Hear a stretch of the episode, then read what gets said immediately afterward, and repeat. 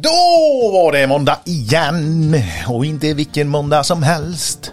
För att jag är här, Viktor. Viktor Sinnedahl, våran Jajamän. klippare, redigerare, filmare, content creative, eh, ja, ansvarig. Nej men, eh, Cloud, la du till Cloud?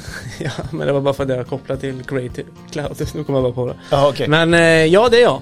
Har du träffat någon elektriker sen sist? Ja, ja, herregud. Jag spelar golf med en elektriker. Ja, gör du det? Jajamän. Ifrån Lidköping? Ifrån Lidköping. Du känner han också? Oskar heter han. Ja, Ja. Oskar. Det han kommer jag ihåg ja. Mm, tänk om han lyssnar på det här nu. ja. Det hoppas jag verkligen att han gör. Ja, så Men i alla fall, gå in och följ oss på YouTube. Där ligger vi nu. Och där kommer du vara sjukt aktiv. Eh, och det är också därför eh, som du har klivit in här. För att vi ska ju växa på YouTube också. Ja, precis. Mm. Det är väl det som är planen. Det, Vi publicerar ju en del där nu. Mm. Eh, Men vi ska väl växla upp lite när jag kommer in på heltid. Mm. Framåt hösten och vintern och sådär. Men in och följ och liksom känn lite lätt på, på vår kanal för att det, det blir en kul resa, eller vi har en kul resa framöver. Nu är det mycket studioavsnitt och sådär. Ja. Vilket är bra i sig, men det kan vara kul att ta del av lite, Det som lite vardagslunken Ja. kanske Ja. eh, hos elektrikerna. Ja. Och vi behöver ju då er som Mm. lyssnar. Så liksom har du något kul du vill berätta eller vill du bara snacka skit Mm. över några timmar så kommer vi gärna ut med kameran högst hög och se om något kul har det. Mm. Det är bara enkelt. Mm. Svingött! Du, idag så ska vi få lyssna på eh, Göteborg Energi. Han heter Erik Sinn och är hållbarhetschef. Och då blir man ju lite så här snark, hållbarhet. Mm. Men det här är faktiskt skoj. För det ger lite perspektiv på vad, hur, hur mycket påverkar egentligen elektrifieringen staden. Och då, då tog vi kontakt med Göteborgs Energi för att få reda på lite grann utmaningarna som alla städer står inför och hur pass mycket det påverkar i hållbarhets, ur hållbarhetssynpunkt. Elektrifiering kräver ju att vi, vi ska elektrifiera allt. Eh, den stora massan går ju mycket till industrierna oftast och eh, fastigheter där det ska liksom in med digitalisering och eh, elektrifiering samtidigt. Intressant ju. Vi kommer att prata en del om eh, de olika energikällorna och eh, vilken betydelse de har. eh, Bättre eller sämre. Ja, det blir lite, lite diskussion kring de olika energikällorna helt enkelt. Det som kommer vara med och försörjas av. Det låter ju som ett avsnitt för mig. Det Ja, jag, faktiskt. Jag, jag har inte lyssnat på det här än. Alla borde egentligen lyssna på detta om Mm. man är lite intresserad. Vi hade ju ett riktigt gött snack här för, ja det är ju över ett och ett halvt år sedan. Med Jan Blomgren där som vi ofta refererar till det avsnittet. Och han var ju, han var ju en väldigt bra retoriker i att prata om eh, fördelarna med kärnkraft. Mm. Men det, det som visar sig är ju att vi behöver ju ha en mix av allting. Mm. Sådär Nej bara. men det man hör är väl mycket av det ena eller det andra. Antingen så är man för jättemycket för vindkraft och så då är man automatiskt jättemycket emot vindkraft. Mm. Eller kärnkraft, förlåt. Eh, men det behöver inte vara så. Utan det är balansen där va. Innan det ska vi faktiskt prata med Schneider och då ska de, ja jag har snackat med en kille om eh, accesspunkter, wifi-accesspunkter. Det tycker jag låter skitbra. Jag byggde nytt hus och så fick jag in eh, hela huset med eh, massa uttag, RJ45 alltså för nätverk. Mm. Varför ska jag ha det i hela huset? Ja, Jag kommer aldrig gå och pilla i någon kabel i den för att få internet. Jag kommer ha wifi överallt. Varför ska du ha det då? Nej men det var ju alltså uttagen. Varför Ja. skulle jag ha uttagen? Ja. Ja. jag förstod ju inte det heller. Nej. Men det var ju standard i att sätta massa Ja, uttag okej. överallt. Så jag Ja. tycker det här verkar skitbra. Att man har en wifi accesspunkt istället för ett uttag. Mm. Eh, är skitbra. Så det kommer vi få höra på här nu. Det är en nyhet. Eh, sen eh, tackar vi såklart eh, Nexans, Grimsås, svensktillverkad kabel. Där händer det grejer. Och Garo i Mobility. Eh, vi hoppas ju också att alla hade det bra på elfack. Mm, för det har vi varit på ja. Det har vi varit på Mm. nu vet du. Mm. Så att eh, det var ju fullt ös, medvetslös. kommer en Dundervecka. liten review på den och det kommer läggas ut lite content och sådär under veckan. Men du, Viktor. Vi tackar för oss. Vi tackar för oss. Ha en god vecka allihopa! Mm, ha det fint, hej! Hej!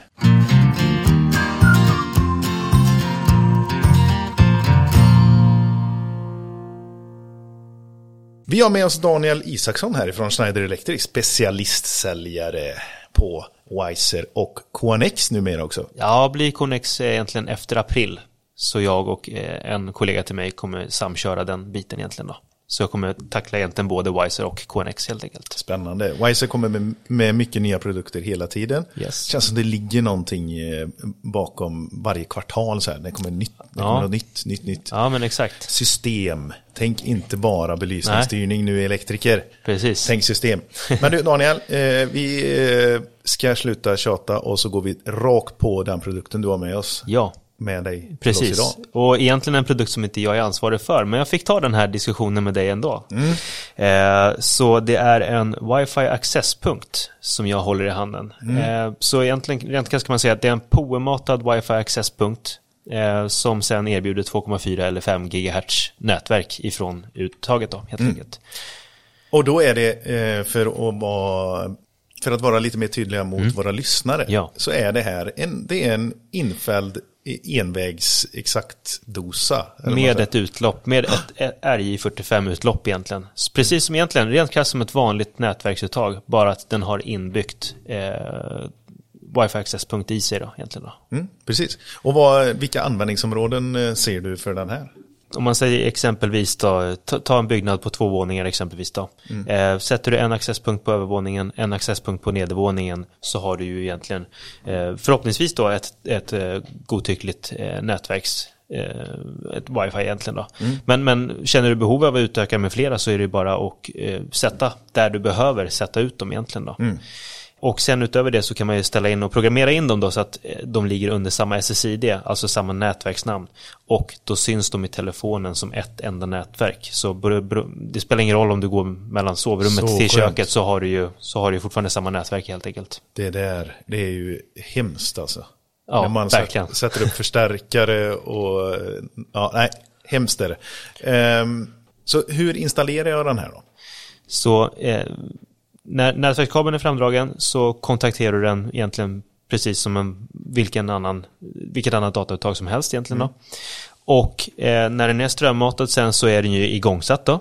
Och det du gör så finns det egentligen på alla de här wifi access-punkterna så finns det en fastklistrad QR-kod. Du skannar den och då får du egentligen åtkomst till accesspunkten redan då. Egentligen. Supersmidigt. Verkligen. Kan man lämna det till och med till sin Svensson-kund? Absolut. Ja, det låter ju skitbra. Nej, men det är jättebra. Jag ser, eh, ser många användningsområden. Vad Yes. har vi nästa produkt här då? Den hör ju till egentligen då. Mm. Så, så du kan ju köra vilken, vilken POE-switch som helst. Har man en befintligt hemma idag så är det bara att köpa själva accesspunkten då. Mm. Men vi har ju också till det här tagit fram eh, POE-switchar då. En eh, i fyra portar ut och en i åtta portar ut. Så att det finns att tillgå från oss också egentligen om man säger så. Skitsmidigt. Nej, men vad bra. Har du några e-nummer? Det har jag nog. Då ska vi se. Då har vi 51 726 54 för accesspunkten. Då har vi ett e-nummer för en eh, femportars. eh, 51 726 57. Där har ni det alla lyssnare. Det är bara in och beställa. Ligger på lager hos alla grossister. Ja, det ska finnas ute hos alla grossister. Produkten är ungefär en månad gammal så den ska vara ute hos alla grossister nu. Mm, trevligt. Tack så mycket Daniel. Tack själv. Hej! Hej. Om el, om el, en podd som är om el. Om el, om el, en podd som är för er. Med Billy och Peter, vad kan gå fel? Begränsarbare är vi som podcastar, ja det är ni. Om el, Göteborgs Energi. Wow. Ja, Erik Sinne, alltså superhärligt att vi fick komma hit. Välkommen till podden och tack för att vi får komma till dig. Det är jättekul att vill komma hit. Ja, Och tack för att jag får vara med. Ja. Du är hållbarhetschef. Stämmer jag? Det är ett litet, eh, vad säger man, inte romantiserat yrke, men eh, det är på tapeten. Att Ja. vara hållbarhetschef. Ja, men det, det, det ska väl alla företag ha, en hållbarhetschef. ha. Alltså. eh, och rollen, eh, den ser nog lite olika ut också. Eh, och har utvecklats över åren. Ja. Ehm, har det alltid funnits dock? nej, det har inte funnits. Eh, och det är för att hållbarhetsfrågan är helt ny här på Göteborg. Nej, eh, tv- tvärtom. Eh, Alltså, en liten snabb historia. Eh, både kring min egen bakgrund och varför det finns en hållbarhetschef på Göteborg Energi. Eh, hållbarhet är väl egentligen någonting som Göteborg Energi har varit tvungna att arbeta med eh, så länge det har funnits eftersom det är ett politiskt ägt bolag. Vi ägs av Göteborgs stad. Så det handlar inte bara om att, att lösa en lönsamhet utan man har alltid använt bolaget för att lösa politiska utmaningar och hållbarhetsfrågan är just det, liksom politik. Det är hur ska vi få ett bra samhälle och de, hur ska vi använda våra verktyg då. Så på så sätt är ju inte alls nytt att jobba brett med frågan på Göteborg Energi. Däremot så har ju frågan seglat upp eh, i den allmänna debatten och eh, Verkligen, ja. Ja, och, och det är många som har synpunkter och tankar på hur till exempel Göteborg Energi inte bara löser sin lönsamhet utan jobbar med klimatfrågan, jobbar med sociala frågor, jobbar med förgift, alltså gifter i samhället och så vidare. Och eh, vi förväntas kunna svara på alla de aspekterna och det har vi då bakat in i den här funktionen hållbarhetschef. Där jag har fått möjligheten eller få uppdraget då att, att få svara på detta, eh, delta i dialogen med vår omvärld eh, kring vad vi tror är den mest hållbara vägen framåt just nu men också framåt. Och vi kommer säkert in på det sen att det är en väldigt komplex fråga. Men också då att ta in idéer och tankar på hur vi driver vår verksamhet. För även om vi försöker vara, vi är väldigt många på bolaget och vi försöker vara väldigt seriösa och professionella med det vi, vi utför. Så vi har väldigt hög tanke på det vi gör förstås, vi, vi försöker verkligen. Men med det sagt så är vi ju helt öppna för att vi kan ha missat något, någon har kanske gjort någonting bättre. Och då vill vi jättegärna lära oss och, och ta in det i vår verksamhet. Då. Så det är lika mycket mun som öron på den här hållbarhetschefen så att vi, för att jag ska ut, utföra mitt arbete på ett bra sätt. Då. Hur stort är ditt team som jobbar kring det? Eh, Jag sitter på kommunikationsstaben eh, så jag jobbar framförallt då med eh, kommunikatörer, kommunikationschefer, strateger som, som försöker då att förstå vart är dialogen, hur kan vi påverka dialogen, hur kan vi skapa en, en förståelse för de frågor som är viktiga, som, som vi anser viktiga då. Eh, Men sen jobbar jag ju då väldigt brett inom bolaget. Eh, både utåtriktat men ska jag, om jag ska kunna göra det här på ett bra sätt så måste jag vara väldigt väl förankrad i vad vi faktiskt gör. Jag kan ju inte bara läsa vår hållbarhetsredovisning som springer med den. Utan jag måste förstå hur vi tänker. Så att jag har ju väldigt mycket dialoger med mina kollegor kring vad gör vi, hur funkar det, vad har hänt nu? Och det här förändras ju hela tiden. Jag menar, Om man tänker på energisektorn så är det ju, det har aldrig stått still, men det har stått still ännu mindre de sista två åren då, eller sista året nu med, med eh, Rysslands krig mot Uk- Ukraina där så mycket då vänds upp och ner då. Men eh, vi måste bara börja med så här, varför tar vi in en hållbarhetschef för våra lyssnare? Jag tror inte att det är ingen självklar koppling. Det finns ingen självklar för, eh, förklaring till varför du är med kanske. Men när vi pratade med dig Erik så du var verkligen så här. Det är väl såklart att det är elektrikerna som står för sista skruvandet i elektrifieringen. Klimatmålen och- klimatmålen och sådär. Så är det ju verkligen. Så är, nej, jag blev jätteglad ni, när ni tog kontakt med oss. För vi har ju en jättestor utmaning att nå ut. Alltså det är ju som sagt, vem, det är inte ens alla som vet om att vi ens har till exempel en hållbarhetschef. Och man, man känner till bolaget Göteborg Energi och så får man faktura och så får det vara bra med det. Elektrikerna är ju de folk träffar. Eh, folk, så fort man ska göra någonting hemma, man vill ha rådgivning, då blir ju experter man pratar med, det är ju elektrikern. Och det är så himla viktigt då att elektrikerna har en bra bas att stå på och har en bra bild av vad som faktiskt händer. Och, och även elektrikerns vardag förändras oerhört mycket. Så att få den här möjligheten att få berätta lite grann från vår sida om, om hur vi ser på utvecklingen och, och eh, varje elektriker som kan ta till sig en liten bit av det är ju en jättenytta.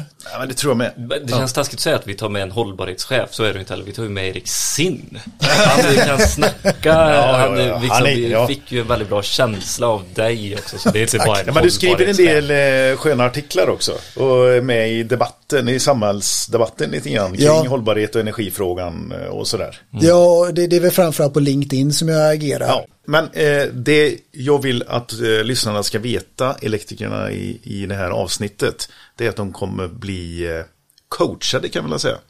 I konsultation om hur man ska prata med sina kunder om elanvändning.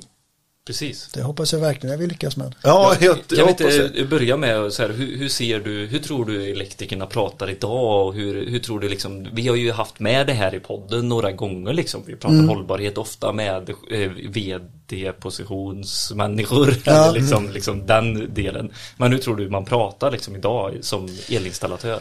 Eh, Jag tror, eh, jag, jag vet faktiskt, för jag, jag bygger faktiskt hus just nu, så jag har ju en del med en elektriker att göra, han är jättebra. Eh, och den elektriker, elektrikern som jag har med att göra, han försöker lösa mina problem. Han är oerhört eh, kundnära, eh, inlyssnande och lösningsorienterad. Ehm, så att till exempel jag har lite eh, tankar kring uppdelning av huset i olika funktioner eh, för att kunna liksom följa upp elanvändningen framöver. Samtidigt så ser jag ju tekniken har precis börjat komma nu när det gäller uppföljning och styrning och, och det är ganska dyrt eh, jämfört med liksom de besparingar jag ser framåt. Så jag, jag försöker förbereda detta utan att kanske göra det just nu. Och han är helt med på detta. Ja. Det- Eh, Har den varit bra konsulterande liksom? Eller har ni varit ett bra bollplank? Eller förstår du vad jag menar? Ha- Han har ju frågat mig vad jag vill eh, och när jag inte vet vad jag vill så har jag varit duktig på att lämna förslag på vad jag skulle kunna vilja Eh, och sen har jag kunnat ta ställning till det Ja. Eh, och i många fall så har jag bantat ner det för det blir ganska dyrt men, men ehm, eh, med, med, man kan göra fantastiska saker med el men det som jag hoppas som jag skulle velat att han kunde bidra med det är ju i sådana fall en, kanske en, en reflektion kring vad innebär detta för mina klimatanspråk eller mina klimatambitioner? Vad innebär detta för elsystemet? Det är klokare för systemet eller klimatet att använda el på det här sättet. För jag är helt säker på att min elektriker om jag bara sagt jag vill använda så mycket el jag bara kan då hade han ju sagt kör på, kör på det. Eh, för han är också väldigt kundtillvänd då. Eh, och, och det, kanske, det är kanske för mycket begärt egentligen att be en elektriker att han ska rätta sina kunder på det vad de vill ha. Det är inte elektrikers uppgift. Men däremot att kunna svara på frågor. Eh, vad innebär detta för systemet? Vad innebär detta för klimatet då? Eh, det vill jag att han ska kunna svara på. Ja, Det var tänker intressant. Jag, ja, det är jätteintressant. Men jag tänker också på första frågan. För det här har ju vi eh, pratat med eh, leverantörer. Alltså eh, på, det är ju där det är typ lättast för oss att börja mäta koldioxidutsläpp och lite sånt där. Alltså påverkan på jorden. Eh, men de har ju inte liksom kommit fram. Schneider ligger väldigt långt fram med att ta fram eh, vad det, hur mycket har det här påverkat under liksom tillverkning, och Tillverkning, ja. livstid Just det, också. just det. Ha- Hade, det, hade du, eh, fan du är inte representativ kanske för att ställa den här frågan, men hade du velat veta vad, vilket, Klimatavtryck har varje produkt eh, eller ja, system. har ditt hus på, Har- ja, hos huset, ja. Ja, elektrikern precis. liksom nu när du, Mm, Jag hade ju jätte, jag har försökt bilda mig en uppfattning när det gäller det huset som jag bygger, vilka val jag kan göra. Och Ja. jag tror vi har så långt kvar på den resan just nu, så nu är vi fortfarande på betongen. ja, Eh, Så när det gäller att storleksordningen på klimatpåverkan från ett husbygge så givetvis ska vi fokusera på de stora sakerna först. Eh, Men med det sagt så vill jag inte alls förta någon för att försöka även jobba med det som har mindre påverkan för vi har inte tid att förlora. Eh, Men däremot är det klart att kunden kanske kommer fokusera först på de stora vinsterna innan de går på de, på de mindre. Eh, Med det sagt så har det varit väldigt, ehm, min elektriker visade mig på eh, kontakter då som är gjorda av eh, plast som hämtats från havet, alltså återvunnen plast från havet och nu, du, nu har vi inte tittat på klimataspekterna kring detta men jag ser att det väck, växer ju fram nu en, en, eh, en vilja att kunna visa alternativ och bättre erbjudanden som, som vi självklart val- valde också. Eh, Alco it's a- Ocean Plastic. Ja, så heter den ja, precis. Eh, Svarta var de va? Yes. Ja, precis. Oj, kul. Så att, eh, ja, så att... Jag har eh, gjort så- reklam för dem här i, Ja. i vårt flöde. det var inte meningen. Men, men, eh, men det var roligt att han var så pass påläst och kunnig kring det eh, som gjorde det lättare för mig då som, som kund. Då. Men du behöver ju vara lite bred, lite så här påläst om vad som finns där ute. Ja. När du, nu kanske du ändå är lite unik i och med att du jobbar i branschen både för el, energiförsörjning och hållbarhet. Ja. Men det kommer ju ändå bli, det kommer ju hela tiden upp på tapeten. Ja. Det här med Hos, hållbarhet. hos vanliga människor Hos, också. precis, hos vanliga. Precis. Och, då Och- kan ju det här med styrning tänker jag på. Ja. Är- är väl eh, belysningsstyrning blir kosmetika. Alltså det ytliga lite grann att det kan vara kul. Ja. Och det har en miljöpåverkan. Men det är så mycket som är, är, är LED idag. Det drar inte jättemycket extra. Nej, Nej. det gör inte den stora skillnaden mer än bekvämlighet för dig själv. Så är det. Men men någonting däremot som så du- adderar du en massa elektronik som däremot kostar för klimatet. Så det är Precis. Det gör man Exakt, och det, det var det jag skulle komma till det här med hur det påverkar ditt elsystem. Ja. Det är ju något som jag tror aldrig... det- eh, Har, har du fått den frågan någon gång Billy? Så här, hur Från påverkar eh, det här? Privatperson liksom. Ja. Sådär. Nej, det har jag nog aldrig fått alltså. Och vi, också, vi har ju en lång historia i Sverige med att betrakta elen som någonting väldigt rent. Ja, Eh, exakt. Och Vattenfall var oerhört framgångsrika med den här gamla kampanjen Två hål i väggen. Liksom tänk inte, det ska bara funka. Eh, och, och, och, och svensk elproduktion är ju väldigt bra, eller liksom väldigt oskadlig för klimatet. Vi har ju liksom en väldigt stor andel kärnkraft, en väldigt stor andel vattenkraft och en växande andel eh, vindkraft. Så att eh, det är ju inte konstigt om man misstar svensk elanvändning som också väldigt bra för klimatet. Nej, Men man, man glömmer ju bort att den svenska elproduktionen är ju egentligen bara en del av helheten. Vi sitter ihop med våra grannländer. Så hur vi använder el har en direkt påverkan på hur de producerar sin el. Mm. Och där är då klimataspekter från vår elanvändning. Ja men exakt, kan du inte dra den här lite? För den är väldigt, du, du målar upp den bilden väldigt bra, var, hur vi påverkar liksom hela klimatfrågan i Europa också. Ja, nej, men sedan lång tid tillbaka, vi, vi, vi har ju fantastiskt goda förutsättningar för ren elproduktion i Sverige. Eh, både historiskt men även, även framåt. Och historiskt så handlar det om vår tillgång till vatten. Att vi har eh, älvar som vi har dämt eh, upp med alla de konsekvenser det har inneburit. Ja. Men nu är de, det, det liksom den skadan är gjord och vi kan glädjas åt en otroligt stor möjlighet att, att eh, producera vattenkraft. Och sen har vi adderat kärnkraft och vi har byggt en, en industri som är väldigt elintensiv och, och eh, förlitat sig på stabil och billig el. Då. Eh, det har gjort att vi har då haft en enorm elproduktion i Sverige.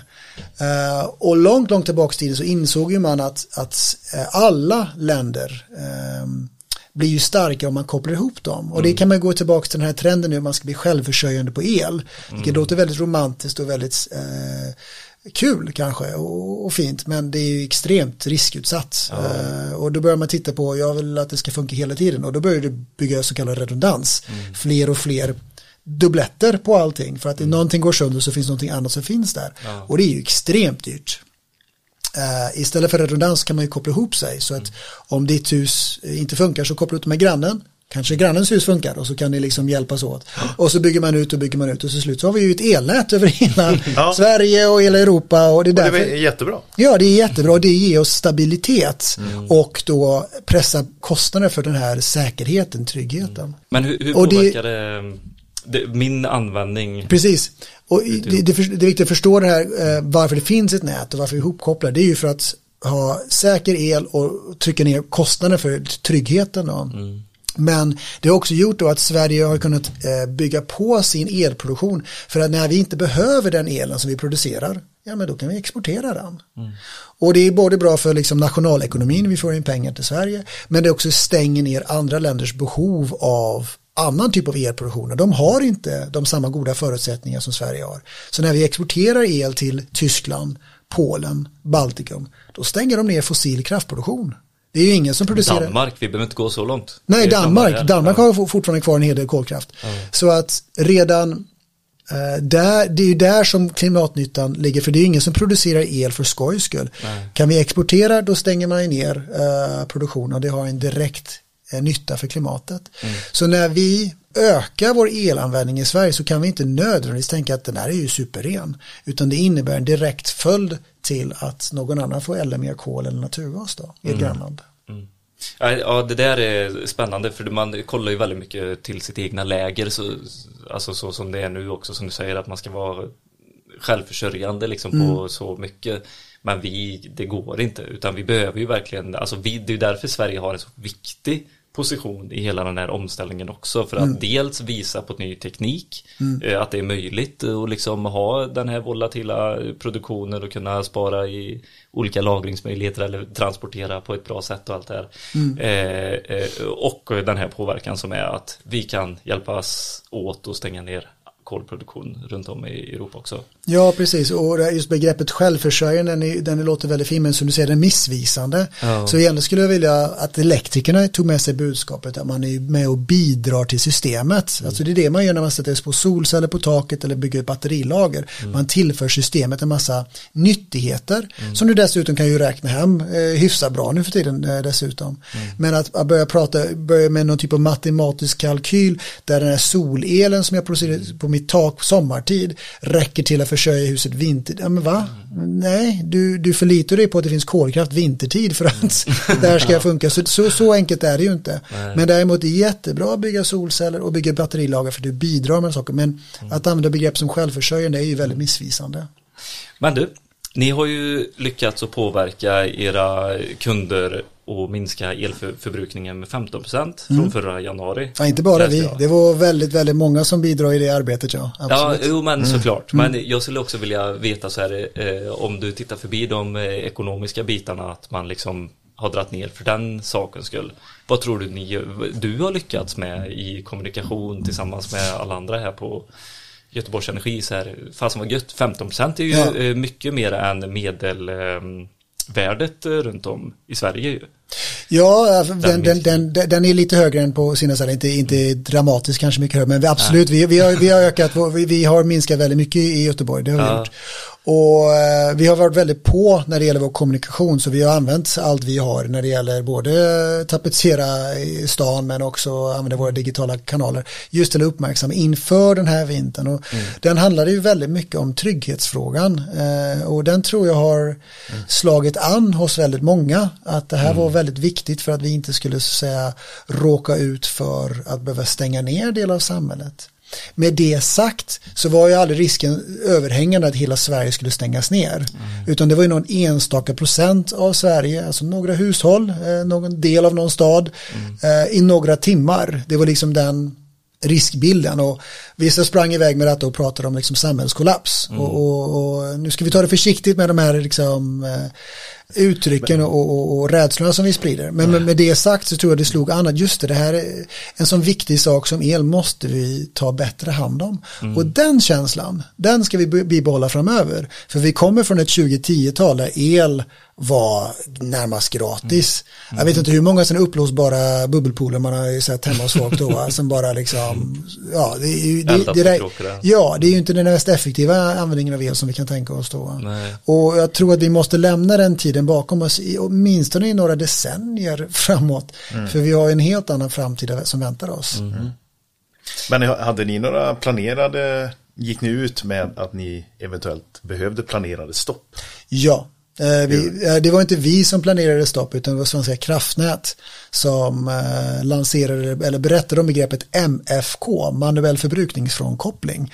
Som innebär då att när... Aldrig ma- Nej, inte jag heller. Nej, okej, då MFK, det Var, är var det till oss konsumenter? alla, alla. Oj, Ja, och vi, att- vi Elektrikerpodden har missat det. Ja, nej, nej den, den, det var begreppet och jag kan tänka mig också den just, just, just eh, begreppet kanske flög men konsekvenserna att man skulle behöva stänga ner delar av samhället det tror jag inte ni heller har missat utan det har väl alla pratat om i vintras eventuellt. Ja, ja. och det kallas då för MFK det är en planerad nedstängning av när man ser, när man, när man ser ett dygn före att den för, förväntade förbrukningen kommer överstiga den förväntade tillförseln, då har man ju en brist.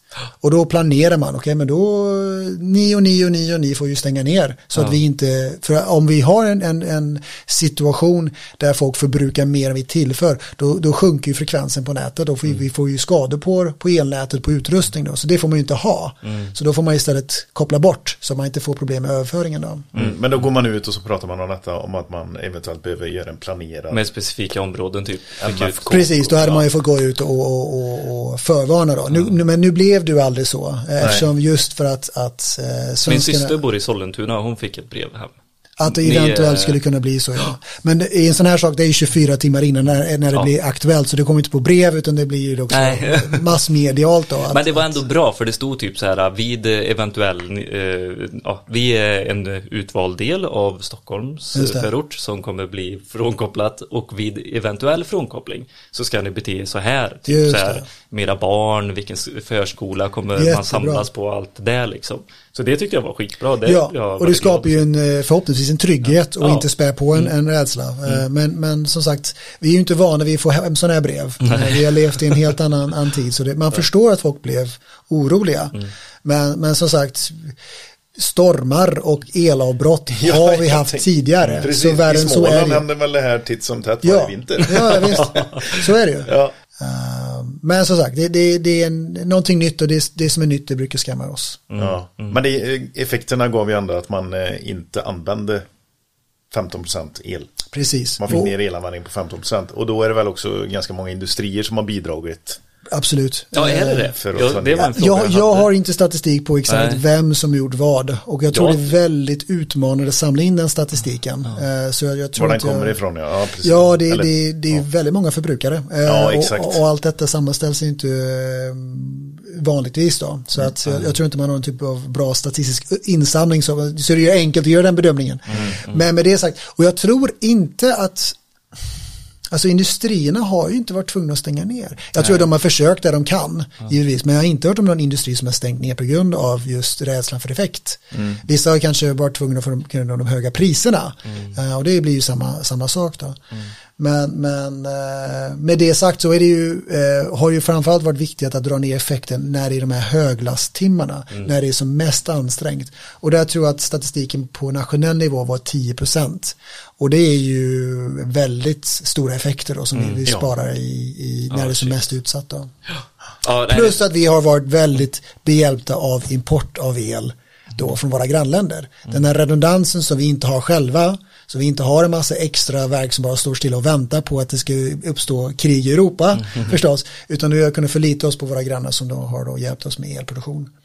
Men någonting som vi pratade om Erik sist eh, på försnacket det var ju det här med eh, koldioxidinfångning och förbrukning eller sådär eh, som man utsläpp. Eh, om man börjar elda mer i sin kamin än att ha värme i värmepumpen. Vad gör det för, vad, hur ser man på ett hållbarhetsperspektiv eh, på det liksom? Är det bättre eller sämre att börja elda mer i kaminen och släppa ut kol, koldioxid så?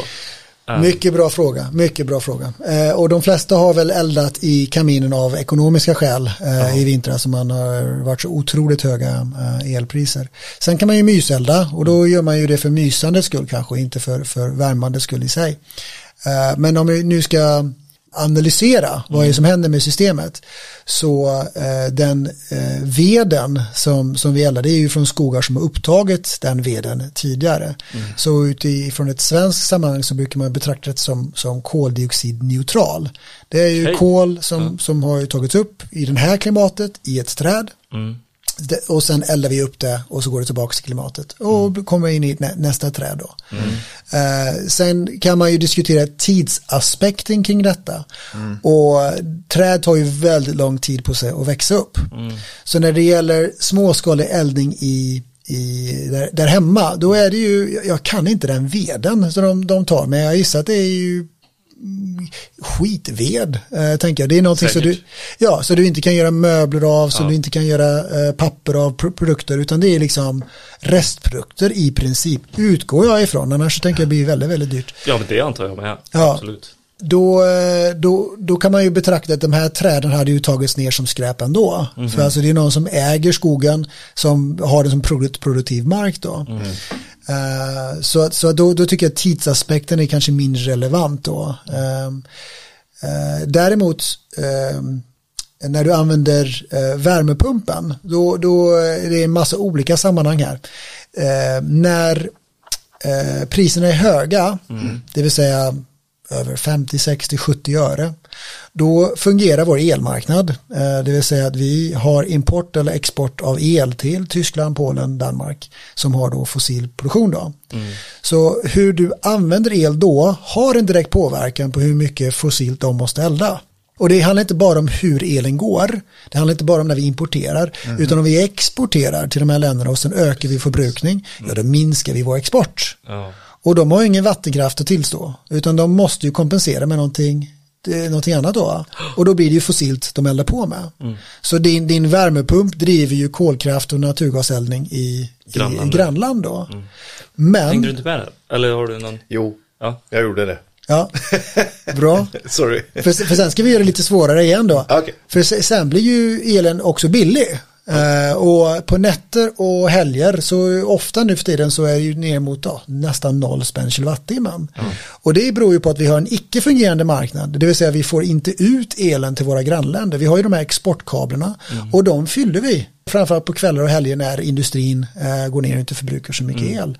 Och då får vi inte ut elen, det vill säga det är egentligen väldigt mycket vindkraft som vi inte liksom har avsättning för och det är ingen som stänger ner vinden. Nej. Eh, och då, kan man, då skulle jag argumentera för att elanvändning då i, i ett sånt område när elen är så billig, det är ju, det är ju spillel. Alltså det är väldigt bra att använda elen då, samtidigt som eh, elen är oerhört billig. Så det får oss in att förstå att, att elen som vi använder i den här delen av världen, vi ska ju titta på priset. Vi, det, vi behöver inte göra krångligare än så. Är det väldigt, väldigt billigt då är det spillel. Eh, är det lite dyrare eller väldigt mycket dyrare har vi en direkt koppling till fossil kraftproduktion. Och därifrån kan vi göra en klok eh, miljöavvägning när vi ska då elda det hemma med ved. Eller om vi ska låta bli. Eller om vi ska bygga en ackumulatortank för att kunna lagra elen. Eller om vi ska se om vi inte kan ansluta oss till ett fjärrvärmesystem. För vi är ett fjärrvärmebolag. Och det som är bra med värmepumpar då det är att de minskar ju elanvändning jämfört med tidigare värmepumpar med direktel. Vad är det som minskar elanvändning ännu mer? Fjärrvärme. För att det kommer ifrån. Fjärrvärme kommer ifrån lite, beror på vart i Sverige man, man, man bor då. Men här i Göteborg så är det ju 70% av värmen som vi levererar ju eh, återvunnen värme. Eh, från från eh, fossila, fossila raffinaderier. Visserligen de har en del förnybar bränsleproduktion men framförallt fossila raffinaderier och då från samhällets eh, avfallsförbränning. Men de här två processerna har egentligen ingenting med fjärrvärmen att göra utan de behövs ju av sig själva då. Vi har ju raffen för att alla, alldeles för många kör omkring med bensin och dieselbilar och vi har en petrokemisk industri. Eh, så, så länge de industrin, de verksamheter finns, kommer vi ju att förädla råolja då till, till drivmedel. Och då kommer det finnas en massa spillvärme från raffen. Och raffar runt om i hela världen, de har ju spillvärme, de, de vädrar bort det eller stoppar ner i närmaste älv eller liksom vattendrag och bara kastar bort det. Mycket klokare att dra förbi vårt kylda fjärrvärmerör, värma upp det med spillvärmen och dra tillbaka det till stan och därigenom minska energi från annat med 35 procent. Så det är en enorm, jag skulle påstå en energieffektivisering. Att inte behöva tillföra stan 35 procent energi eftersom vi tar det från raffen. Herregud. Fjärrvärmesystemet, är det något som man bygger ut idag i nya områden? Ja, eh, Göteborg växer kraftigt så Ja. vi, vi, vi investerar kraftigt både i vårt relativt gamla fjärrvärme, för den har funnits i många decennier så vi måste återinvestera. Men vi bygger även ut och förtätar i, i stan där, där mycket byggs då. Ja. Men låt mig bara fortsätta med resten av spillvärmen, för jag, bara, jag tog bara raffen där. För sen har vi detta med avfallet, vilket inte heller många tycker är liksom en bild av liksom framtidens mest hållbara samhälle. Och det, det är det förstås inte. Samtidigt har vi ju problem idag. Att du och jag och vi alla tre här och alla våra lyssnare här bidrar ju till all avfallssystemet. Och hur mycket vi än försöker så den här plastpåsen under diskon blir ju full då och då och så kastar vi den. Vi källsorterar också förstås så mycket vi bara kan. Men av all plast som eh, används i Sverige så är det faktiskt bara 9% som återvinns. Både, både för att det är en utmaning att källsortera men också det är en utmaning att återvinna plasterna vi har idag. Okej. Och resten då, all det här avfallet i de flesta länder hamnar ju på soptipp. I bästa fall på en så kallad deponi och då har man ju försökt skydda miljön och soptipp är ju bara liksom lägga det på hög. Två saker kommer från, från deponier och soptippar. Deponigas som är en väldigt kraftfull växthusgas, metan. Okej. Eh, och så lakvatten, så när vattnet regnar igenom soptippen så plockar det med sig gifterna och så ut i näst, närmaste ekosystem och förstås eh, skapa kaos där. Det absolut sämsta vi kan göra med avfallet vi inte kunnat undvika. Bättre är ju då att elda avfallet, bara elda avfallet i en, i en kontrollerad process då, för då tar du bort deponigasen, du tar bort lakvatten, du får ju fortfarande koldioxid förstås. Ja. Men det är ju mycket mindre skadlig än de, eh, deponigasen eftersom koldioxid är, mi- är 30 gånger mindre skadlig än, än metan då. Okej. för klimatet. Men när du ändå eldar, ja men det är ju korkat att inte ta vara på värmen va. Så att vår avfalls, vi kallar det för energiåtervinning av avfall egentligen. Vi plockar ut värmen och el där hos Renova här i Göteborg. Och vi tar emot värmen till vårt fjärrvärmesystem. Som tillsammans med raffen då utgör ungefär 70% av vår totala leverans av fjärrvärme. Shit. 70 procent. 70%. Och hur, hur stor del av staden är påkopplat på fjärrvärme? 90 procent. Va? Jaha, 90 procent av stan. Så det är, Men det är för att det är så, eh, vad säger man? eh, Påtvingat? Ja, ja men en gång, i, ti- en gång i tiden. en gång i tiden, alltså, ja, det, det, det är inte alltid vi har haft en sån här fri marknadsekonomi som vi har idag. utan vi har ju haft liksom en politik som har pekat med hela handen och när man tittar på liksom, hur fungerar fjärrvärme så kan man ju förstå att någon pekar med hela för det är ju ganska klok resursanvändning. Att både ta bort, för på den tiden så var det en massa små skorstenar i var och varannan sån här flerbostadshus och luftkvalitet, vi hade ju jätteproblem med smog här i Göteborg. Jag menar, Okej. eh, miljöministern eh, Birgitta Dahl kallade Göteborg för, för porten till helvetet eh, på den tiden när det begav sig. För att vi hade så jäkla dålig luft. Eh, det tror man inte idag, eh, men det är liksom det, de bilder du ser från Shanghai och, och Ja, liksom New York. Eh, Ja, New York eller ja, precis. Eh, De bilderna stämde överens i Göteborg också tidigare. Sjukt. Och en av anledningarna eh, var den småskaliga eldningen som Ja. då fjärrvärmen har åtgärdat. Så där var en stor nytta. Men, nu, men, men när vi då har byggt den här stora infrastrukturen med, med vattenrör, då kan vi förflytta någonting som inte går att förflytta annars. Och det är spillvärme. Eh, el kan vi ju alltid förflytta långa avstånd. Spillvärme, det drar inte alls många avstånd. Utan det, det är lokalt fjärrvärmenät. Så genom att ta vara på spillet som finns i, i vår stad så minskar vi då behovet av energi utifrån med då 70 procent. Vilket är ju ja, inget annat än revolutionerande. Galet faktiskt. Ja, Hur faktiskt. bra som helst. Men ingenting specifikt egentligen för Göteborg. Skulle man göra det i Europa Ja. så skulle man kunna värma hela kontinenten på spillvärme. Va? Hela kontinenten skulle kunna värmas på spillvärme. Och ni, med tanke på hur mycket naturgas och i framtiden el som kommer att användas för att värma kontinenten så förstår ni vilken klimatnytta det hade varit. Om det hade varit Om, utbyggt. om man någon kunde peka med hela handen och säga nu, nu, nu kör vi detta. Men det är en utmaning i en marknadsekonomi eftersom det är ju, ett, det är en samhällsinfrastruktur vi bygger.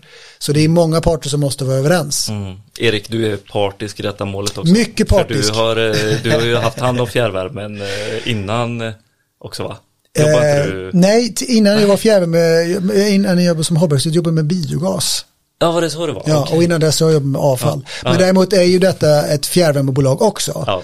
Eh, Så jag är definitivt part i målet. Men jag har fortfarande inte hittat någon som egentligen kunnat påpeka bristerna i fjärrvärmesystemet för varken klimatet eller samhället. Utan det är ju oerhört samhällsklokt. Att det sen är liksom samarbetsmässigt en utmaning. Mm. Ja, det, det kanske det är, men det är inte det som är kruxet. Va? Det samarbete ska vi ha mer av, inte mindre. Tänker jag. Men eh, nu, nu när du var inne på biogas, nu, jag tänker jag fråga en massa saker. Så här, Kör på. det, det har ju minskat nu med elbilsförsäljningen ho- hos privatpersoner med typ 35% eller vad det var.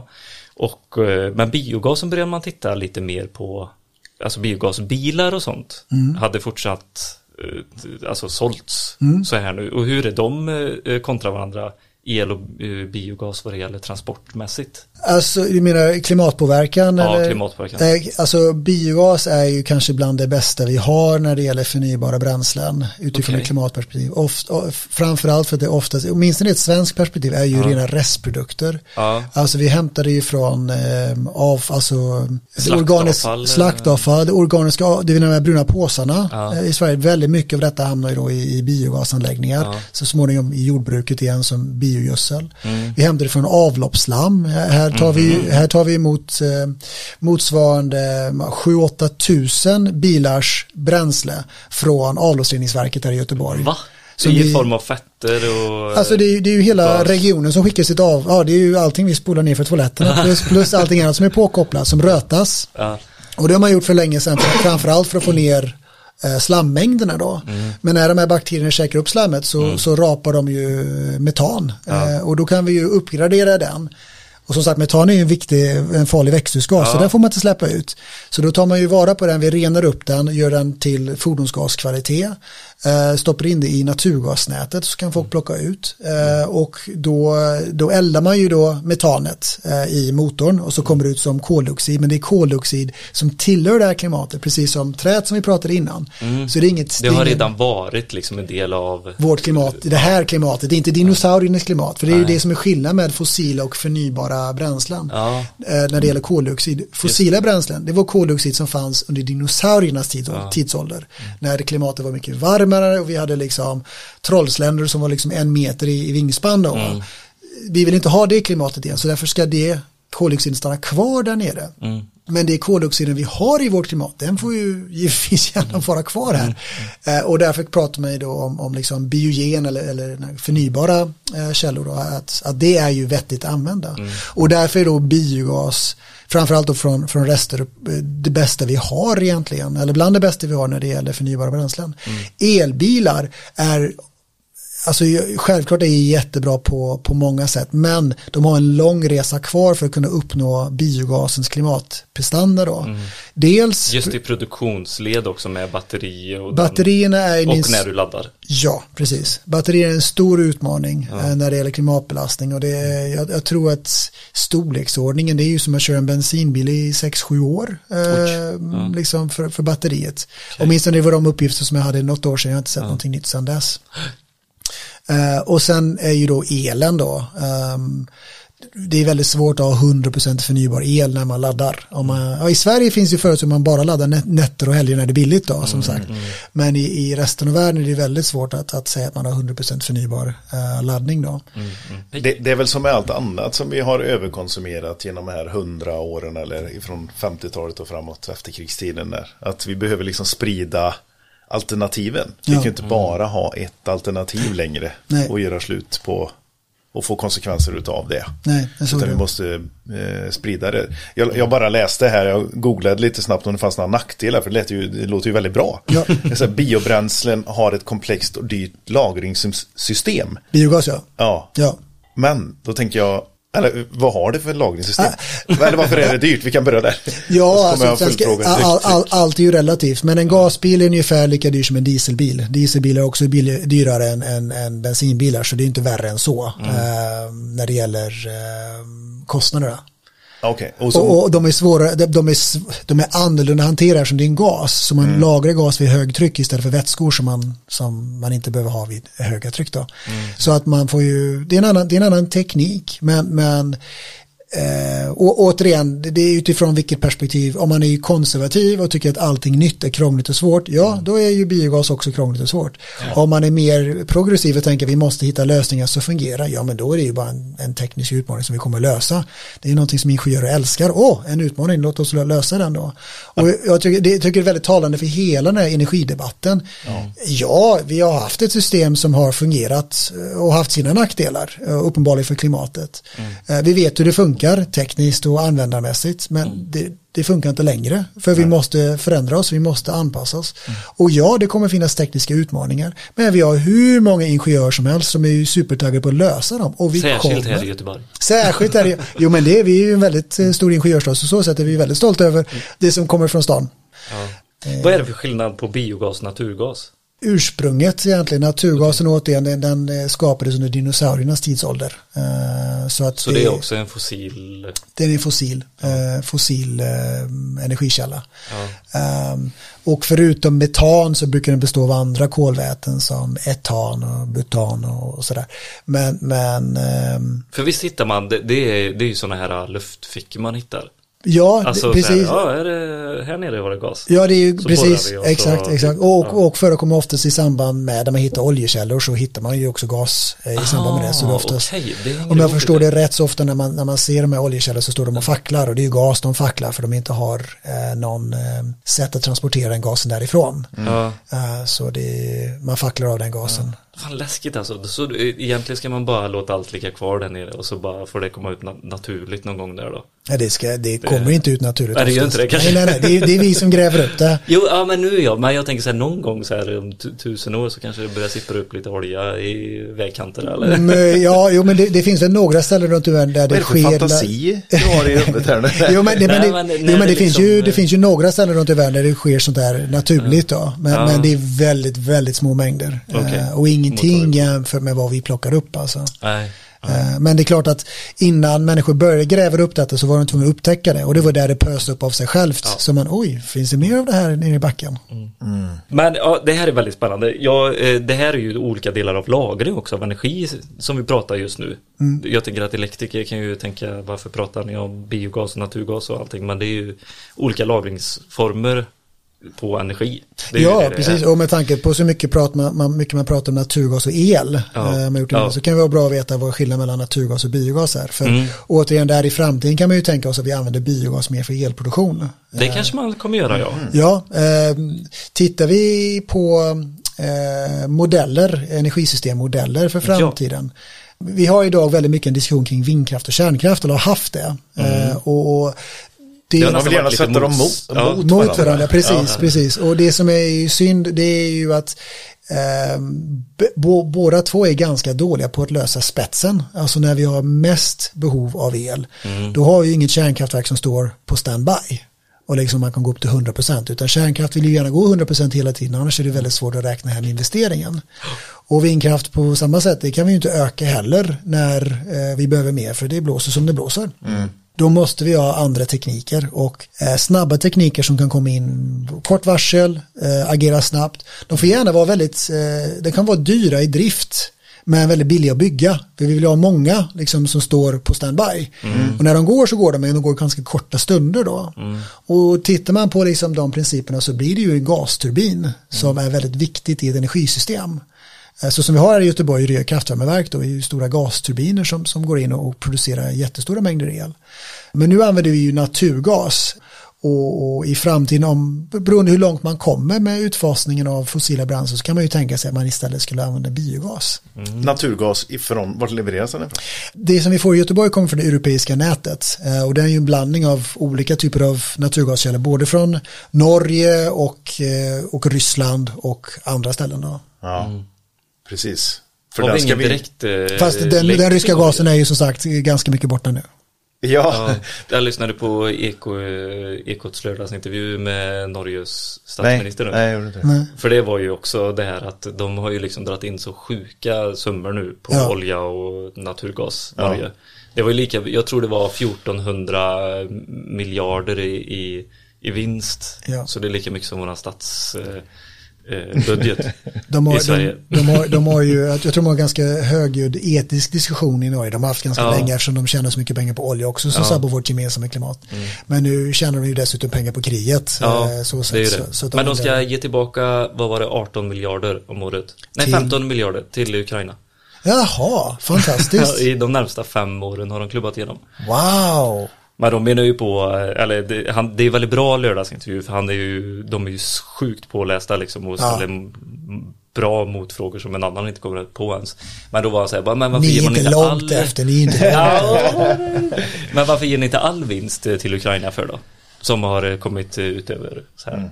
Ja, nej men det är ju orimligt. Oljefonden ska ha sitt också så. Ja, just det, just det. Ja, precis. Eh, eh, någonting som jag också vill prata om det är den här framtidens mentalitet på att se på en användning av el. Där vi elektriker kommer vara en, en bollplank till våra kunder och så vidare med vi, vi snackar om solcell och fastprismentaliteten. Mm, just det. Vill du förklara lite? eh, Hur du menar? Eh, nej, det kan jag ju bara spekulera kring. Ja. Men, men mina gissningar handlar ju om att, att vi vill givetvis alla se till att ha en trygg vardag och eh, antingen betala så lite som möjligt eller tjäna så mycket som möjligt. Och det, det är väl helt rätt och rimligt. Eh, men man ska ju förstå konsekvenserna eh, men också förstå vart det här ska ta vägen egentligen. Eh, och vi kan ju börja i, i ehm, eh, det förhållandet vi har idag där vi, vi vill gärna ha mer solceller Eh, och det vill vi ha för vi vill öka elproduktionen. Men det är uppenbarligen så att solcellerna liksom bär sig inte sig själva i dagsläget utan vi måste ju subventionera dem på olika sätt. Eh, och det gör vi bland annat genom att den elanvändningen som den, den elen som du använder själv om du producerar på din egen solceller då slipper du betala skatt. Eh, och den skatten den är ju bara till egentligen för att finansiera vår gemensamma välfärd. Så det här är ju en subvention, ingenting annat. Det är ju ett sätt att göra bidrag på det. Sen kan man ju tycka vad man vill om skatt och sådär, men det är ju, det är ju en subvention då. Och det är det som gör ju att, att många kan räkna hem eh, detta. Ehm, det har också en utmaning och jag är helt säker på att ni kommer att prata också med, med Jim, Jimmy och Jenny kring detta. Men att solcellerna snedfördelar intäkterna till elnätet också. För när du producerar din egen el så köper du ingen el från nätet. Det vill säga vi betalar lite mindre till nätet. Däremot när solcellerna inte levererar el så förväntar du att lika mycket el ska komma tillbaka från nätet. Absolut. Och elnätets kostnad är väldigt lite överföring. Det är väldigt mycket infrastruktur. Mm. Det vill säga att den betalar, vi betalar för effekt mycket mer än vi betalar för energi. Eh, och, men tariffsystemet speglar ju inte detta helt eh, rätt eftersom det var väldigt attraktivt att, och väldigt begripligt för människor att betala per kilowattimme för sitt elnät. Det är mycket svårare att betala per kilowatt. Eh, men vi, vi går ju mer och mer mot det allt eftersom vi plockar ut mindre energi vissa perioder på året men kommer förlita oss på lika mycket effekt på vintern. Då, då, då, så, så man ser att de här bidragen vi har idag, de här ekonomiska incitamenten vi har för solceller, den kommer att förändras framgent. Samtidigt så, så blir ju även solcellerna billigare så förhoppningsvis kommer vi till en period framöver när solcellerna bär sig själva om man inte förlitar sig på, på något typ av bidrag då. Och sen, Eller att det är asdyr el. Som det har varit. Precis, Liksom. precis. Att det, men och det, den, vill jag, den situationen vill jag inte välkomna. Men, Nej. men perioder med det kommer vi ju sannolikt också ha framöver. Mm. Ehm, men vi har ju också en väldigt stark utbyggnad av solceller. Mm. Så jag tror inte vi kommer ha stora risker med höga elpriser sommartid. Nej. För då är vår förbrukning också som lägst. Nu fick vi en väldigt konstig sommar förra året. Men det hade ju helt och hållet med, med kriget att göra. Mm. Eh, samtidigt som man behövde mycket mer kyla i Europa för det var en väldigt varm Jaha, sommar. ja. Och då använder man ju liksom kompressorer för att skapa kyla, kylmaskiner och då går ju elförbrukningen upp då. Men fram, framöver skulle jag tro att, att eh, höga elpriser sommartid är ju inte det stora problemet. Vilket kommer också ta bort en del av drivkraften för att investera i solceller. Inte där än, men, men vi kommer säkerligen komma dit framöver. Det- Men där är elbilarna en behjälplig funktion ju. Att man kommer eh, eh, tanka mycket och åka mycket bil på Ja. somrarna. Men, men, men, men då är man ju kanske inte bilen hemma eh, dagtid när Nej, du på taket. När du är ute på semester. Men däremot på jobbet så får jobbet bygga solceller då. Men, men eh, det här är bara spekulation, det är svårt att veta exakt hur det ska utvecklas. Men det kan ju vara bra att ha med sig att bara för att vi ser vart saker och pekar just nu så behöver det inte vara så i framtiden. Nej. Ehm, men men en, en annan utmaning det är ju att eftersom vi subventionerar elen genom att ta bort skatten från användningen då blir ju den upplevda kostnaden för el väldigt billig där hemma då. Och det tar bort ytterligare en drivkraft för att minska sin elanvändning. Ja.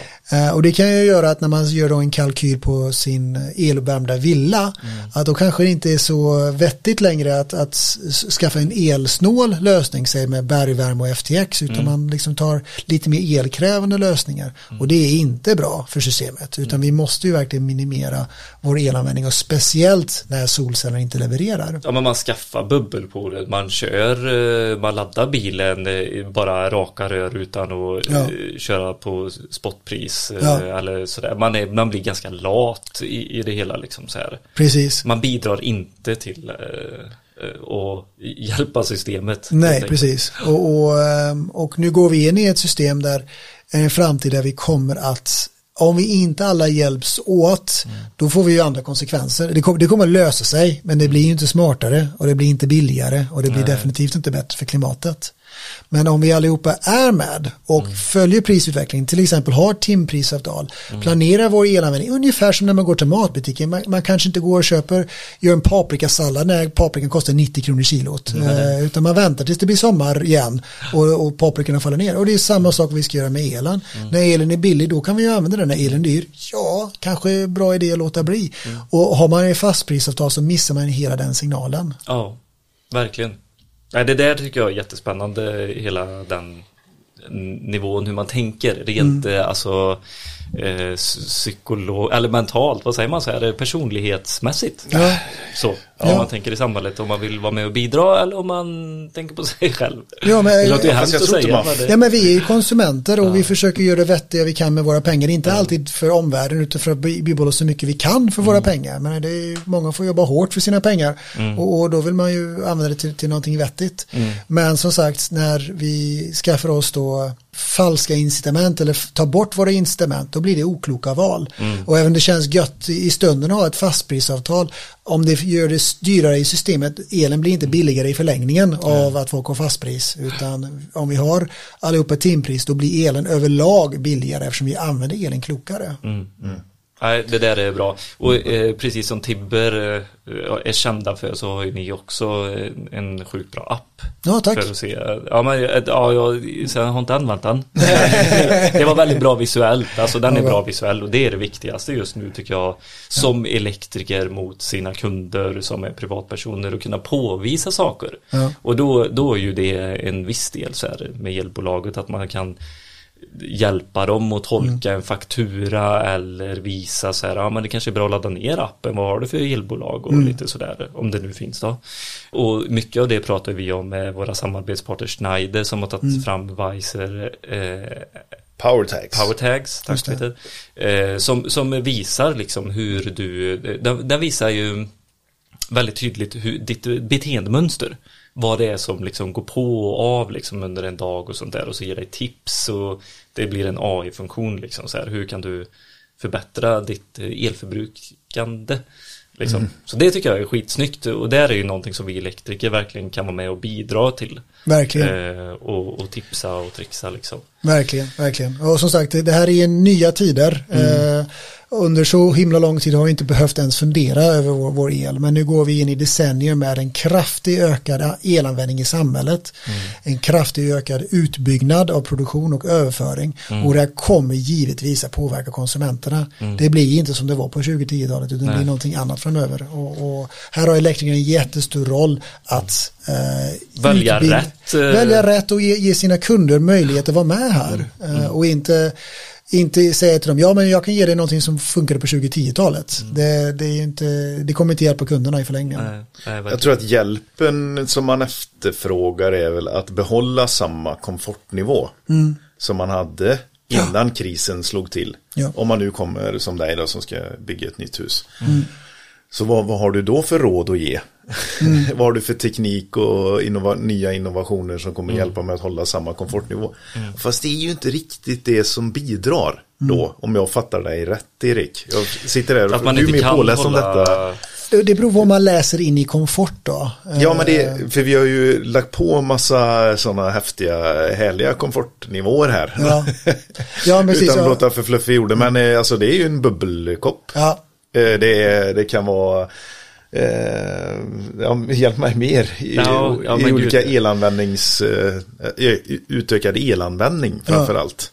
Ja. Eh, Du ska kunna ladda bilen och du ska kunna ladda en bil till. Det har i och för sig också kommit de senaste åren. Bara ja, men när du vill det här att on demand-grejen skulle väl väl säga Precis. Ja. mer... att inte behöva bry sig om utan bara vara individualist och inte Ja. bry sig om någonting, bara köra med. Och jag, jag, jag fattar, det, det var ju bekvämt men det var också en, en falsk situation. Den, den, Ja. den, den fungerade visst dag, vi hade ju liksom utrymme i elnäten ett, ett tag där. Eh, vi hade Ja, men du, du är väldigt, väldigt tydlig med att vi hade det. Ja, men det, Det är hade vi verkligen ju. så. Ja, ja, men det hade vi ju. Vi hade ju Så det eh, kommer aldrig egentligen komma tillbaka riktigt. Jag hoppas inte det, för på ett sätt kan man ju säga att det utrymmet vi hade, det kostade ju pengar det med. Ja. Eller hur? Om man bor man för stort så visst, det är väl gött att ha 40 kvadrat extra, men du måste ju värma upp det och städa det och plocka och grejer med det. Eh, det, det Men just att påverkan det- blir är så pass stor på elsystemet och eh, andras sätt, möjlighet att kunna försörja sig. Ja. Men tänk på 70-talet när eh, det var ju staten som gick ut så här, nu kan ni använda elvärme för det är liksom eh, direktverkande el är superbra och vi har hur mycket el som helst, två hål i väggen, eh, Ja. mentaliteten liksom Ja. sådär. Och det var ju inte så bra isolation i huset då heller liksom, det var så här Och det var en annan, nej, det var, det var en annan bild. Då tänkte man att kärnkraften var en oändlig resurs och det här kunde bli, vi kan köra hur mycket som helst. Men sen kom man ju på att det där kanske inte är någonting vi vill bygga ut oändligt mycket av utifrån andra risker och konsekvenser som finns med kärnkraft. Mm. Kärnkraft är inte gratis heller för den delen så folk var ju ändå tvungna att betala eh, för delen ändå. Men du, Ja. innan, eh, innan vi avslutar så Mm. kan du slå, slå hål på myten om grön el? Eller förklara vad grön el faktiskt är för någonting. Ja, myten om grön. Nej, det är ingen myt, eh, grön el som sådan, men däremot är det väldigt mycket missförstånd eh, kring detta. Eh, vi kan börja i liksom, begreppet grön el. Egentligen så menar man, eller jag tror att de flesta syftar på förnybar eh, el. El som eh, är på något sätt mindre skadlig för klimatet än svart el, grå el, fossil el, el från kol och naturgas. Men det som många tänker på också det är att man vill köpa grön el som konsument. Eh, därmed möjligheten att köpa ursprungsmärkt förnybar el. Och där, här finns ett väldigt stort eh, missförstånd hur det fungerar. Och den blir ganska om man inte har reflekterat över den så kommer man till insikt väldigt snabbt när man börjar tänka på detta. Eh, nu tänker jag att jag är en vanlig konsument och jag är ansvarstagande eh, och för några decennier sedan så, eh, så, så kom kloka politiker fram att det är bra om konsumenterna har makt. Konsumenterna ska ju bestämma ungefär som vi har med krav och ekoodling och sånt där. Om konsumenterna, konsumenterna vill ha förnybar el, då kan de få det om de betalar för det. Och då skapade man ett system, man ställde krav på alla som producerar och säljer el att de skulle då kunna tillhandahålla då en, en ursprungsmärkt el. Eh, en pappersprodukt som säger att din el är förnybar. Och eh, eftersom vi är tvungna till att göra detta och, och folk har investerat i förnybar el ändå så finns det ett ganska stort utbud av ursprungsmärkt el som har ingenting med vad konsumenterna har efterfrågat utan den produceras ändå utifrån priser på marknaden egentligen. Vad, kan man tjäna pengar på vindkraftverk så bygger man vindkraftverk och så får man de här ursprungscertifikaten ändå. Och så folk har ju då kunnat köpa de här certifikaten ursprungsmärkning för väldigt lite pengar eftersom det har varit ett mycket större utbud än efterfråga. Så konsumenterna har ju kunnat lägga på en, två öre kilowattimmen eh, för att ha ursprungsmärkt el. Och kanske man tänkt då att när jag slänger på ljuset eller bastun där hemma så går ett vindkraftverk igång. Nej, nej, det fattar man direkt. Nej, så funkar det ju inte. Och solen skiner ju inte mer för att jag har köpt solceller.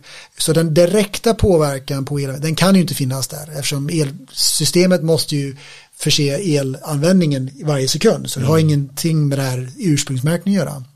Och då tänker man, ja, okej, men jag bidrar i alla fall kanske till utbyggnaden av förnybar el. Men om certifikaten har varit är värda 1, 2, nu tror jag uppe i, i rekordhöga 4-5 öre kilowattimmen. Elpriset är ju liksom oftast långt över en krona kilowattimmen. Så då förstår man ju också ganska fort att den som gör en investeringskalkyl, den, Nej, den räknar ju inte med ursprungsmärkningen. Det är inga pengar i sammanhanget. Det är kanske lite kaffeved, liksom, eller kaffepengar på i slutet. Då. Så det man gör som konsument när man köper ursprungsmärkt el, det är egentligen man säger att jag vill se mer förnybar el. Det kanske ger en viss signalvärde, framförallt till dig själv. Jag vill ha förnybar el och det är ju politiker ser detta, investerare ser detta, men i sig påverkar det inte systemet. Det är som att ta, ta på sig en t-shirt och säga jag vill ha mer förnybar el. Och det är också därför det kostar bara några öre kilowattimmen då för den här produkten. Det finns ju också för kärnkraft att man Yes. vill ha eh, ursprungsmärkt att nej, jag vill ha kärnkraftsel. Precis. Jag har kärnkrafts Det är mer ett ideologiskt värde. Egentligen. som Ja, det kan man säga. Det kan man säga. Det är ett ideologiskt tecken eller symbol som... som tecken, ja. ja. precis. Eh. Men, men det finns ju också stora risker med detta. Ja. Eh, som jag tycker är viktigt att lyfta fram. Och det är inte så mycket om privatpersoner köper detta eh, och, och, och liksom eh, inte får exakt vad de vill, vilket är det problem i sig. Men det stora problemet det är ju när företag använder förnybar el eh, eller ursprungsmärkt el och sen då använder de en regel som har dykt upp, en praxis där man kan redovisa absolut noll i klimatpåverkan från sin elanvändning om man då betalar ett par öre extra per kilowattimme. Här får vi ett jättestort problem då, för dels så eh, kommunicerar de till kunderna då att deras produkter har noll i klimatpåverkan från deras elanvändning och det är inte sant. Eh, utan det är bara en redovisningsteknisk eh, liksom, praxis. Och två, när de själva ska titta över hur de ska minska sin egen klimatpåverkan, då har de ju nollat all klimatpåverkan för sin elanvändning. Då kan du lika väl använda hur mycket el som helst för den har ju ingen som helst klimatpåverkan i på det här sättet att se på ursprungsmärkt el. Och där är egentligen problemet. Vi ger företag och privatpersoner fel verktyg för att jobba ner sin klimatpåverkan när de samtidigt försöker egentligen göra det bästa de kan genom att köpa ursprungsmärkt el. Ja, det blir ju falsk. Eh, Greenwashing typ. Alltså, Ja, fast det, det, det, ambition, alltså Ja, greenwashing, ambi- greenwashing ja. kan jag tycka oftast annars är ju en, en, en medveten vilja att förvilla. Eh, man vet faktiskt. om att man håller på med någonting och så Faktiskt. försöker man få det att se bra ut. Här har man ju faktiskt både företag och privatpersoner gjort saker och ting för de ville göra en insats. Mm. Men konsekvensen blir ju precis tvärtom. att förstår. de missar klimatpåverkan från sin elanvändning. Mm. För att de köpte ursprungsmärkt el. Och det, det är det som vi ska vara medvetna om. Så man får jättegärna köpa ursprungsmärkt el oavsett vilken typ utifrån sin ideologi. Eh, man ska vara medveten om att man har absolut ingen som helst påverkan på systemet idag. Eh, men man ska definitivt bedöma sin egen elanvändning som en, en hyfsat hög klimatpåverkan åtminstone när priserna är höga. För då har vi direktkontakt med våra grannländer. Och det deras- låter ju faktiskt som att ha fast timpris eller ha solceller på taket. Du kan inte bara utgå från att det är ett ute och köra då, utan det är liksom förbrukningen som är som spelar roll. Precis, och kopplingen till andra marknader. Ja. Supergött! Alltså, eh, Ja. jag vill prata mer Men vi ska inte prata mer.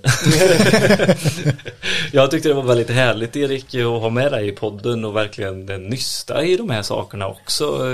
Ja, superbra, tydliga svar, måste jag säga. Vad glad jag blir. Jag är jätte, jätteglad att jag fick komma och Mm. jag hoppas också att lyssnarna fick med sig mycket av detta och kan ta med sig till sina kunder framgent. Det är jag helt övertygad om faktiskt. Ja, jag, hopp ja, jag hoppas verkligen också det. Så att man kan känna sig lite mer påläst om energi. Energifrågan, liksom, elförsörjningen. Och om det är någon som lyssnar och vill ställa följdfrågor Ja. så får de jättegärna le- leta upp mig på LinkedIn. Eh, och jag, jag tackar jag till alla förfrågningar och så kommer jag svara på alla frågor också. Jag vill jättegärna uppmana till kontakt, mer kontakt med, med, med era lyssnare. Mm. Kul! Jättebra. Erik Sinn, ja. Ja, med Z. I-N-N. Stämmer jag. Gött!